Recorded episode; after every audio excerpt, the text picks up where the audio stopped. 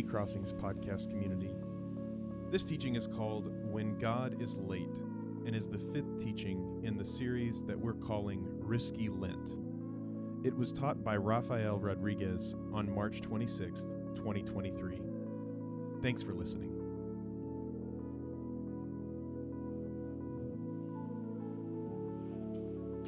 Good morning, Crossings. It's a, oh goodness, front row. It's a, it's an honor to be able to to address you. Uh, address you, boy, that sounded. That was. Let's start that over again.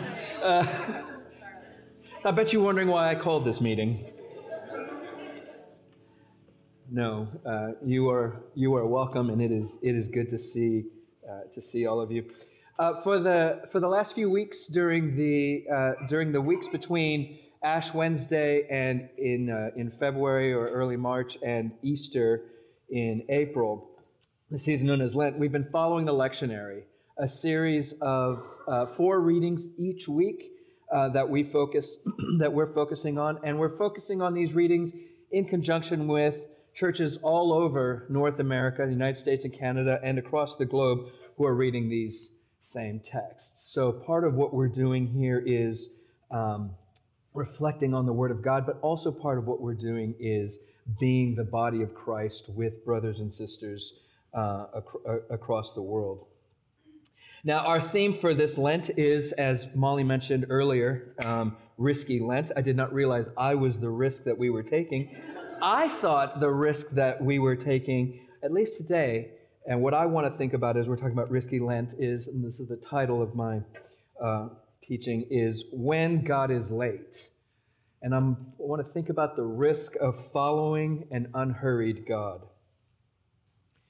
But before I do that, I want to introduce you to a new word, and I'm probably going to say it wrong. This word has 19 letters. It is brumotactillophobia. Brumotactillophobia. Say it after. No. Brumotactillophobia is a mild is defined on the internet, so this is definitely true. A mild form of OCD in which a person doesn't like their food to touch. Uh, I heard. So we've got some brumotactillophobics uh, here in the room, right? So when the food comes, you want you know your peas over here and your potatoes over here and, and all that. I don't want, I'm, I'm not a mental health professional, so I don't use these terms technically. Some of y'all are crazy.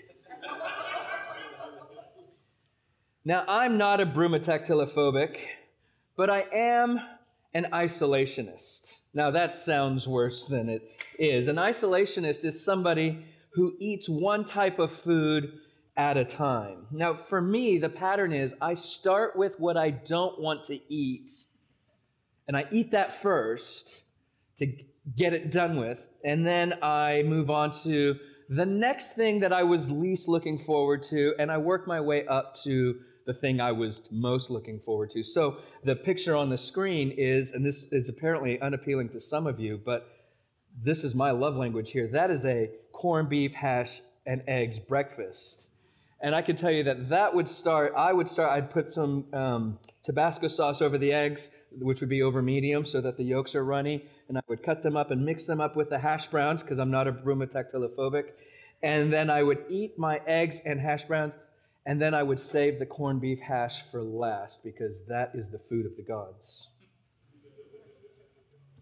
Or another meal here you know, good roast. In fact, I think we just had a nice roast at my in law's house over uh, spring break. And so this is kind of a typical American plate. And I can tell you that if that was set before me, I would first eat the carrots. And once the carrots were gone, I would eat the potatoes. And once the potatoes were gone, I would eat the roast beef. That's how I eat my food, because that's how Jesus ate his food. Do we have any other isolationists in the room? Bless you. Bless you. Many are called, few are chosen. Now, our lectionary meal this week is John chapter 11, verses 1 to 45, Psalm 130, Romans 8, and Ezekiel 37. And I've gone ahead and I've identified which texts are which. And maybe it surprises you, but with the Brussels sprouts there, I've put John chapter 11 Because that's the text of the four when Caleb uh, and Molly sent these to me. That's the one I was like, ooh, the raising of Lazarus. I don't know that I like that one necessarily. And that might sound a bit strange, but um, um, we'll get into that. And then moving around, this is a little bit arbitrary, but the, the, the grilled bread, which looks yummy, is Psalm 130. I guess we've already eaten that. And then the uh, mac and cheese there would be Romans 8, which this is the, the blessing that is the southern uh, the southern states of the United States is that macaroni and cheese is a vegetable. God bless Tennessee. Uh, and then Ezekiel is the part that I would be uh, most excited about. So let's dig in. First, our vegetables. So, Lazarus 11, verses 1 to 45, is the story of Jesus raising Lazarus from the dead. It's 45 verses, and I'm not going to read the whole text to you. After all, these are vegetables. But you'll notice how the text, well, here, here it is. A certain man was ill, Lazarus of Bethany, the village of Mary and her sister Martha. And though Jesus loved Martha and her sister and Lazarus, who have come to tell Jesus that Lazarus is sick, though Jesus loved them, after having heard that Lazarus was ill, he stayed two days longer in the place where he was. Now, part of the text that I've removed from the slide in the dot, dot, dot, in the ellipsis point in verse 3, the text describes Jesus as somebody, sorry, the text describes Lazarus as somebody that Jesus loves. And his sisters come and tell him, hey, the one you love is sick. Clearly, in an appeal, could you come heal our brother? And Jesus kind of deflects the request. You know, uh, this isn't a sickness that leads to death. And so clearly we see, as John sets up this story, that Jesus is not in a hurry. As a result, Lazarus dies, which kind of brings into question Jesus' words this is not a sickness that leads to death. And so, since he's not in a hurry, when Jesus arrives, we read in verse 17, he found that Lazarus had already been in the tomb for four days. Mean, Jesus doesn't just miss Lazarus. Oh, I was hoping to say goodbye before he passed away. He's four days late. In fact, as, I'm, as I teach texts to students, I often try to bring some sense of experience to the words that we're hearing. Imagine Imagine that this is day four. Today, Sunday, March 26th, is day four of Lazarus' death. That would mean he died on Thursday, at best, maybe Wednesday.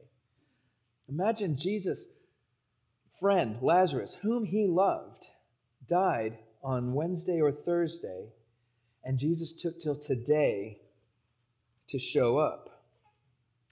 Martha and Mary, well, they're fairly unimpressed with this. And they both say in verse 21 and in verse 32, they say the same words Lord, if you had been here, my brother would not have died. Lord, if you had been here, my brother would not have died. And you have to, you have to fill in the gaps of those, uh, of those words. Lord, if you had been here and you weren't. Sorry. my brother would not have died. But he did. But he did. And I want you to notice again, I'm not, we're not giving a, I'm not giving a lot of details from this text, but I want you to notice the awkward situation that this puts Lazarus' sisters with respect to Jesus. I mean, there's a whole lot of dialogue here. It's the strange, um, you know, Jesus says, Whoever believes in me will never die. And and one of the sisters says, You know, I, I know that my, my brother's going to raise in the resurrection. And Jesus says, I am the resurrection and the life. And I know that that's where I'm supposed to focus this morning, but I can't get there. I can't get there because I'm distracted by the sister's awkward position vis a vis Jesus. I'm distracted by the fact that the sisters are expected to be in this place where they love Jesus, where they believe in Jesus, where they think this guy is the font of life. What, what did we read about two weeks ago? Out of him would flow rivers of living water. Jesus is the source of life. And we asked you. to come see our brother. And you fiddled about. And you didn't hurry. I wanted one thing from you, Jesus, and you couldn't come. It's an awkward situation. They believe in Jesus, they love Jesus, but he didn't rush to their aid. I, I know that this is supposed to be a story of triumph, a story of victory, a story of the power of Jesus over death. But I just see two sisters who've lost their brother, and that's heartbreak. Well, I guess better late than never. Jesus finally arrives. And now we get, oh, here's an extended bit from the story. Then Jesus came to the tomb. Jesus said, Take away the stone. Martha said to him, Lord, already there's a stench because he's been dead four days. Oh, if you don't hear a critique there, listen again. Because you waited four days. Jesus said to her, Did I not tell you that if you believed, you would see the glory of God? So they took away the stone, and Jesus looked upward and said, Father, I thank you for having heard me. I know that you always hear me. But I have said this for the sake of the crowd standing here, so that they may believe that you sent me. And when he had said this, he cried out with a loud voice, Lazarus, come out! And the dead man came out, his hands and feet bound with strips of cloth, and his face wrapped in a cloth. And many of the Jews, therefore, who had come with Mary and had seen what Jesus did, believed in him. Like I said, better late, I guess, than never. Jesus has finally arrived. And notice the drama of this story. I mean, John has set this up kind of cleverly. There's a heavy stone that has to be rolled away, and there's a heavy stench that is a threat to what we're experiencing, and there's a heavy handed prayer I thank you, Father, that you always hear me, but I'm not really talking to you. I'm talking to all these other people, letting, making sure that they hear me. I mean, this sounds like just about every prayer circle I've ever been to, where it's like, oh, dear Lord, please be with, uh, at random, Tiffany, because I don't know if y'all have heard, but Tiffany is in fact pregnant. And it's like, who are we talking to here? Are we just gossiping? This heavy handed prayer. But then do you notice an impossible command Lazarus, come forth. How many of you guys have heard of Carmen Dominic Licciardello? Yeah, some of you, some of you, some of you, yeah. Carmen, I didn't realize this until looking this up uh, in preparation for today's teaching. Carmen was born in 1956 which makes him a year older than my mother, which means Carmen could have been my dad, and if God was good, he would have been my dad. Even more tragically, I didn't realize that Carmen died in 2021, and so I feel a little bad about this. But Carmen, if you don't know, well, you're about to find out. Um, Carmen, when I was a younger man, in fact, I wasn't a man, I was a teenager. The the United States, in its wisdom, had not yet given me the right to vote in who would be our next president. Uh, when I was a teenager, I loved Carmen. I mean, addicted to Jesus, yes, please. And uh, the champion, if you know, you know, right? Right? Um, and I have to tell you that one of my favorite, one of my favorite Carmen songs was Lazarus Come Forth. Now, as I was preparing for this teaching, I went and found that. And I knew there's just no way that 45 year old Rafael still has the same theological and musical tastes that 16 year old Rafael had. And thank God for that. But I went back and I, and, I, and I watched this. And one thing I want to confess to you guys is when I was a teenager, my dad uh, my dad took me down to the local um, audio video uh, store, which sounds really old fashioned to say, and and I bought like a multi hundreds of dollars stereo system. Like this was my first experience with credit. I was 13 or 14, um, you know, six disc CD changer, AM FM tuner, amplifier, two tower speakers. I mean, I know all of you Gen Zers who are like iPods and earbuds. No, speakers were meant to be things that you had like monster cable to hook up. You guys, some of you remember monster cable, right? Yeah. And so this stereo system could, I mean, just blow out the house. And so in my bedroom was this really nice stereo system, and I was blasting Carmen. And as I was doing my research, as I was, research, as I was prepping for, as I was prepping for this teaching, and I re-listened to this song, uh, uh Lazarus Come Forth, I felt a deep sense of repentance for what I'd put my parents through because I used to blast this and I used to sing it at the top of my lungs, but I doubt they heard me because the music was so loud. And we're, I'm can I show you some, some of this before, before it plays? So Lazarus come for, forth. It's a dramatic song. You're going to see that in just a little bit. Lazarus dies. Spoiler alert. Um, and then Carmen sets up this vision, this scenario that's not in John 11, where while he's dead, Lazarus goes to heaven, or as Carmen says, the, uh, the holy place where the saints of God did stay. And, and he shows up just in time for testimony night. And so Moses is giving his testimony, Abraham is giving his testimony. Um, the best part is when Samson gives his testimony, because Carmen, if you can't tell, is an Italian American. And he goes into this really affected kind of Sylvester Stallone. He, he's like, you know, he's Samson, he's like, hey, I, I knew him when uh, some Philistines tried to jump me. And it's like, it sounds like Sylvester Stallone after a boxing match, you know, Adrian! and then Lazarus gets so moved by the testimony, by the, by the witness of these saints of God, that Lazarus speaks up, and, and Moses goes, hey, who's the new kid? It's really cheesy. Um, and then Lazarus starts talking about the things that he that he witnessed from Jesus. And he says, he says, I knew him in a way that y'all never did. And then, and then he, yeah, he, he's going into it.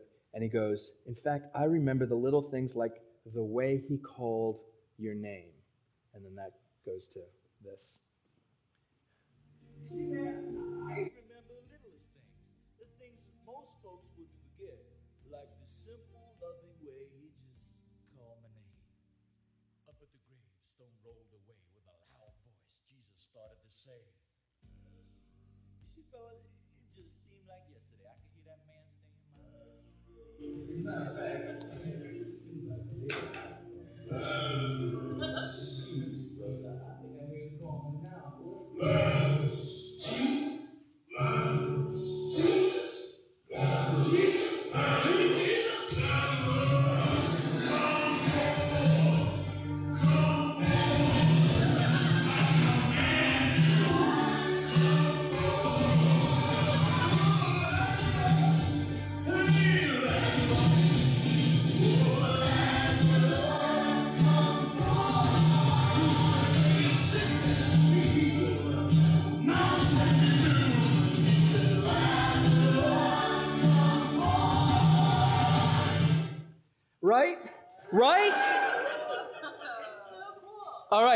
Common meal. Uh, I loved that. I mean, I was like, Lazarus, you know, and I mean, why do we always, why does Jesus have to sound manly to us, right? Why is always Lazarus, you know? How do we know that Jesus doesn't sound like the biggest, baddest, scariest person from 20th century America, which is Mike Tyson? How do we know that Jesus doesn't sound like, hey, Lazarus, Lazarus, come forth. How do we know? It's so cringy, but I loved it. I loved it. I loved it. I loved the power of the story. I loved that authority of Jesus' voice. I even loved Carmen's affected voices. In fact, I even think I hear him calling me now. Uh, but I'm not 16 year old Rafael anymore, and I have to tell you that now, today, I'm, I'm, I'm troubled. And in fact, I'm even more troubled by John 11 than I am by Carmen. May his memory be for a blessing. Notice Jesus' words in, in verse 4 to, to Martha and to Mary. When Jesus heard that Lazarus was sick, he said, This illness does not lead to death. Rather, it is for God's glory, so that the Son of God may be glorified through him. Uh, look at those words again. This illness does not lead to death. Guys, if we really believe that this happened in history, two young girls watched their brother died and thought, I thought he said, I thought he said this doesn't lead to death. That troubles me. Or again in verses 11 to 16, Jesus, now speaking to the disciples, says, Our friend Lazarus has fallen asleep, but I'm going there to awake him. And the disciples, who are just normally pretty obtuse and, and without understanding, say, Lord, if he's fallen asleep, he's going to be all right. And Jesus, again, somewhat heavy handedly, says plainly to them, Lazarus is dead. His pastoral bedside manner could use some help here. Lazarus is dead. For your sake, I'm glad I was not there, so that you may believe, but let us go to him. I have to say, all of this, all of this bothers me, and I've, I've wrestled with the extent to which I would bring my own story uh, in, into this. But let, if you allow me just to say, a little over 10 and a half years ago, my sister died of cancer. And that's not why this bothers me, but that adds an edge to this bothering me. Two girls lost their brother, and for four days, from Thursday until today, they were wondering, Where is my brother? Jesus, if you had not been here, he would not be dead. Imagine that your sibling died Thursday, he didn't have to. And that's the heartbreak of it all. So, now a better story. Ezekiel is a prophet of the exile. That's a great way to start into something better. He is a refugee. He has been forcibly removed from his home and taken to another land. And he's shown a vision of a valley. Let me read the text to you. The hand of the Lord came upon me, this is Ezekiel, and he brought me out by the Spirit of the Lord and set me down in the middle of a valley, and it was full of bones. He led me all around them and there were very many lying in the valley, and they were very dry. He said to me, Mortal, can these bones live? And I said, uh, Lord, you know. Then he said to me, Prophesy to these bones, and say to them, O dry bones, hear the word of the Lord. Thus says the Lord God to these bones I will cause breath to enter you, and you shall live. I will lay sinews on you and will cause flesh to come upon you and cover you with skin and put breath in you, and you shall live. Guys, listen to these words. And you shall know that I am the Lord. In fact, listen to him again. And you shall know that I am the Lord. This is verse 6. In fact, say them with me. Ready? And you shall know that I am the Lord. Ezekiel sees this vision of a valley and death is lying heavy across the valley. And for a priest, and Ezekiel is not just a prophet, he is also a priest. For a priest, bones and corpses are the climax of impurity. Impurity, unholiness, what removes us from the presence of God is not sin and immorality, it is death. God is a God of life, and death cannot be in his presence. And so here's Ezekiel seeing a valley strewn with death, littered with death, riddled with death. And the Lord tells him, prophesy to these bones. Here is Ezekiel, having been, um, having been grasped, seized, taken from his home, and forcibly led into a foreign land, not by his own ch- choosing. He is, a, he is a refugee in a land of refugees, and he's seeing visions of home, and it's not good. And he is surrounded, surrounded, I say, by tragedy. But, but, he is called to prophesy. He is called to speak life into the valley of death. Can you think of anything more foolish? A valley riddled with death. Mortal, prophesy life. And so he does. Here's the text. So I prophesied as I had been commanded. And as I prophesied, suddenly there was a, a noise, a rattling. Guys, Disney's Coco really helps me with this. I, I see rattling bones and, and all that. So if you know what I'm talking about, Coco, not nearly as cringy as Carmen, not yet, but. And as I prophesied, suddenly there was a noise, a rattling, and the bones came together. Ooh, that's creepy. Bone to its bone. I looked, and there were sinews on them, and flesh had come upon them, and skin had covered them, but there was no breath in them. What an odd scene. This is not quite life, but it's not really death either. The bodies are coming together, but they are just bodies. So, I'm really not sure why this slide is in here. I did put it in here, it's just a blank slide. Let's move on. Notice this macabre scene. Then he said to me, Prophesy to the breath. Prophesy, mortal, and say to the breath. Uh, what, what you need to know is in Hebrew, as in Greek, breath, wind, spirit, these are all the same words. Ruach in Hebrew, pneuma in, uh, in Greek, spire in Latin, right? Like inspiration, perspir, no, not perspiration, respiration, there we go, aspiration, all of these things. Prophesy to the breath and say to the breath, Thus says the Lord God, from the four winds, O breath, and breathe upon these slain, that they may live.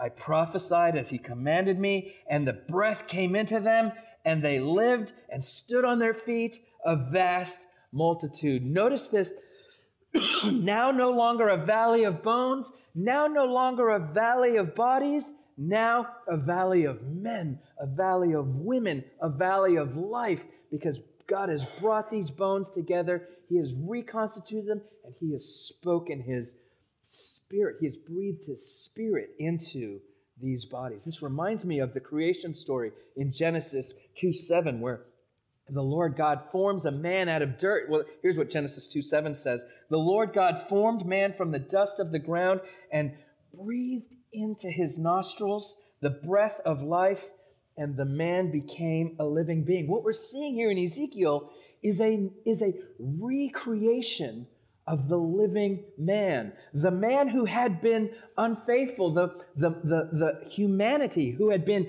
disobedient, the humanity who had chosen death. But God is a God of life, and He recreates life. The Word of God brought life from death. Finally, God speaks to Ezekiel and explains that the vision is a parable of Israel in exile. He says, Mortal, these bones are the whole house of Israel. They say, Our bones are dried up, our hope is lost, we are cut off completely. Therefore, to Ezekiel, prophesy. Say to them, Thus says the Lord God, I am going to open your graves and bring you up from your graves, O my people, and I will bring you back to the land of Israel. You shall know that I am the Lord when I open your graves and bring you up from your graves, O my people. I will put my spirit within you, and you shall live, and I will place you on your own soil. Then you shall know that I, the Lord, have spoken and will act, says the Lord. I know there's no verse numbers, but I want you to see the phrase in verse 13 there where he says, And you shall know that I am the Lord. You hear it? And you shall know that I am the Lord. Can you say it with me? And you shall know that I am the Lord. Israel is in exile because they had forgotten that Yahweh is the Lord. They had been unfaithful. They had pursued other gods. And whether whether you like it or not, whether you think it's fair or not, whether we think it's fair or not, God had punished Israel for her sinfulness. She had chosen death over life, and God gave it to her. David Peterson says this Israel's ensuing experiences with God justified radical punishment, obliteration without regard for a remnant. Such finality made it difficult to imagine a viable future. That's the consequences of Israel's sins. But then God speaks to Israel and says, It may be difficult to imagine a viable future, but I am the God of life, not of death. And so what is dead might live again. Again, all of this reminds me of the story from creation where we find two commandments. The first commandment, the, uh, not the greatest commandment, this isn't love God and love your neighbor as yourself. Uh, uh, not, uh, I'm thinking of the first two commandments, but not the greatest two commandments. The first two commandments in Scripture. The first one happens in Genesis 1 28. Immediately after creating the man and the woman, God tells them, Be fruitful and multiply and fill the earth. Listen, be fruitful and multiply and fill the earth. This is more than just have lots of babies. This is fill what I have made with life because I am a God of life. Do you hear it?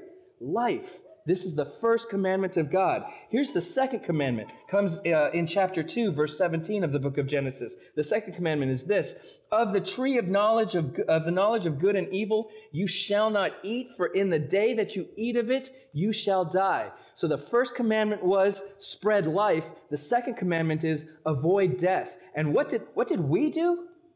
Forget Adam and Eve. What did we do? We chose death over life. God pleads with us, God implores us seek life. I don't know if you can relate to this, but I can tell you I surely can. I'm much more enamored of death. Let me turn to Paul. Romans 8, verses 6 to 11. I don't mean to brag, but this is my translation. The mind of the flesh is death, Paul says but the mind of the Spirit is life and peace. Therefore, the mind of the flesh leads to bitterness towards God, for it does not submit to the Torah of God. Indeed, it is not able to. Those who walk in the flesh cannot please God. And I'm a little bit surprised by Paul's words here, particularly when Paul's words here are set up against other texts from the lectionary, because both John chapter 11 and Ezekiel 37 have set me up to expect not flesh versus spirit, but flesh and spirit. And Paul seems to be very much no, it's one or the other. If you're of the flesh, you cannot please God, but we walk according to the Spirit. But I want to point out to you, and we could talk about that more if we had more time. Uh, we don't, but if we keep going, we'll see it's not a great reading of Paul. Continue reading with me if you would. But you, Paul says, you are not in the flesh, but in the Spirit, since the Spirit of God dwells among you. If Christ is among you, though, body, though the body is dead because of, uh, because of sin, the Spirit is life because of righteousness. Here's what I want you to notice. If the Spirit of the one who raised Jesus from the dead dwells among you, the one who raised Christ from the dead will bring life even to your perishable bodies through his indwelling spirit among you. Notice how, even for Paul, it's not flesh versus the spirit, it's flesh and spirit. And Jesus' aim, Jesus' intention, Jesus' sphere of activity is to restore you, to restore me, our whole being, body and soul. Now, that's fine for Ezekiel and Israel, someone might say. We've established that Israel had been unfaithful to her covenant. And so, while it might be harsh, maybe we could say Israel got what she deserved. But what about Martha? What about Mary? What about Lazarus? Surely, surely they didn't do anything to merit this death in their midst, did they? I admit I'm uncomfortable by this. But if I don't think of Mary and Martha, if I think just of myself, I have recently been angered by the death of a colleague's spouse due to cancer. I'm angry. I'm, I'm obviously not angry at her, I'm angry at God. But I'm also angry at myself because it's not my fault that she got cancer, and it's certainly not my fault that she died. I have contributed to the, to the entropy, to the death, to the, to the failure of life in this world. I don't know if you can relate to that, but I have participated and, uh, in that. And so I am angry at myself. And so maybe my time isn't all that matters because maybe I'm not the one who makes this place of death a place of life. Maybe, maybe what frustrates me, maybe what makes me so uncomfortable with John 11 is that I am not the Lord of time. Sorry, Who fans? I am, oh, Time Lord, sorry, I got that completely wrong. Maybe I'm not the master of time. Maybe I am subject to God's time. And so the question I want to leave you with is can we find peace in this time of waiting? Can we find peace in this time of brokenness? Can we find peace in this cross bearing faith that leads to death before it leads to life? Every week, we respond to not just Jesus' call, but his invitation to take up our crosses, to follow him, to journey through life, to journey through death, to receive life on the other side. And we do that through these symbols of Jesus' broken body in the bread that we physically rip into pieces.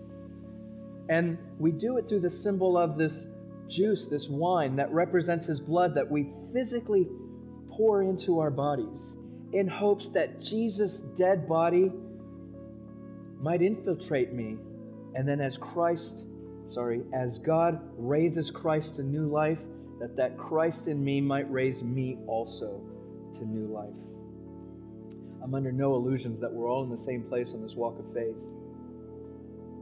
But I want to say, wherever you are, whoever you are, you are invited to this Christ's table. And he offers you first his death, but then his life. So when you're ready, if you would come, we have bread and wine. If you prefer gluten free crackers or, or juice, just let us know. When you're ready, all are invited, all may come.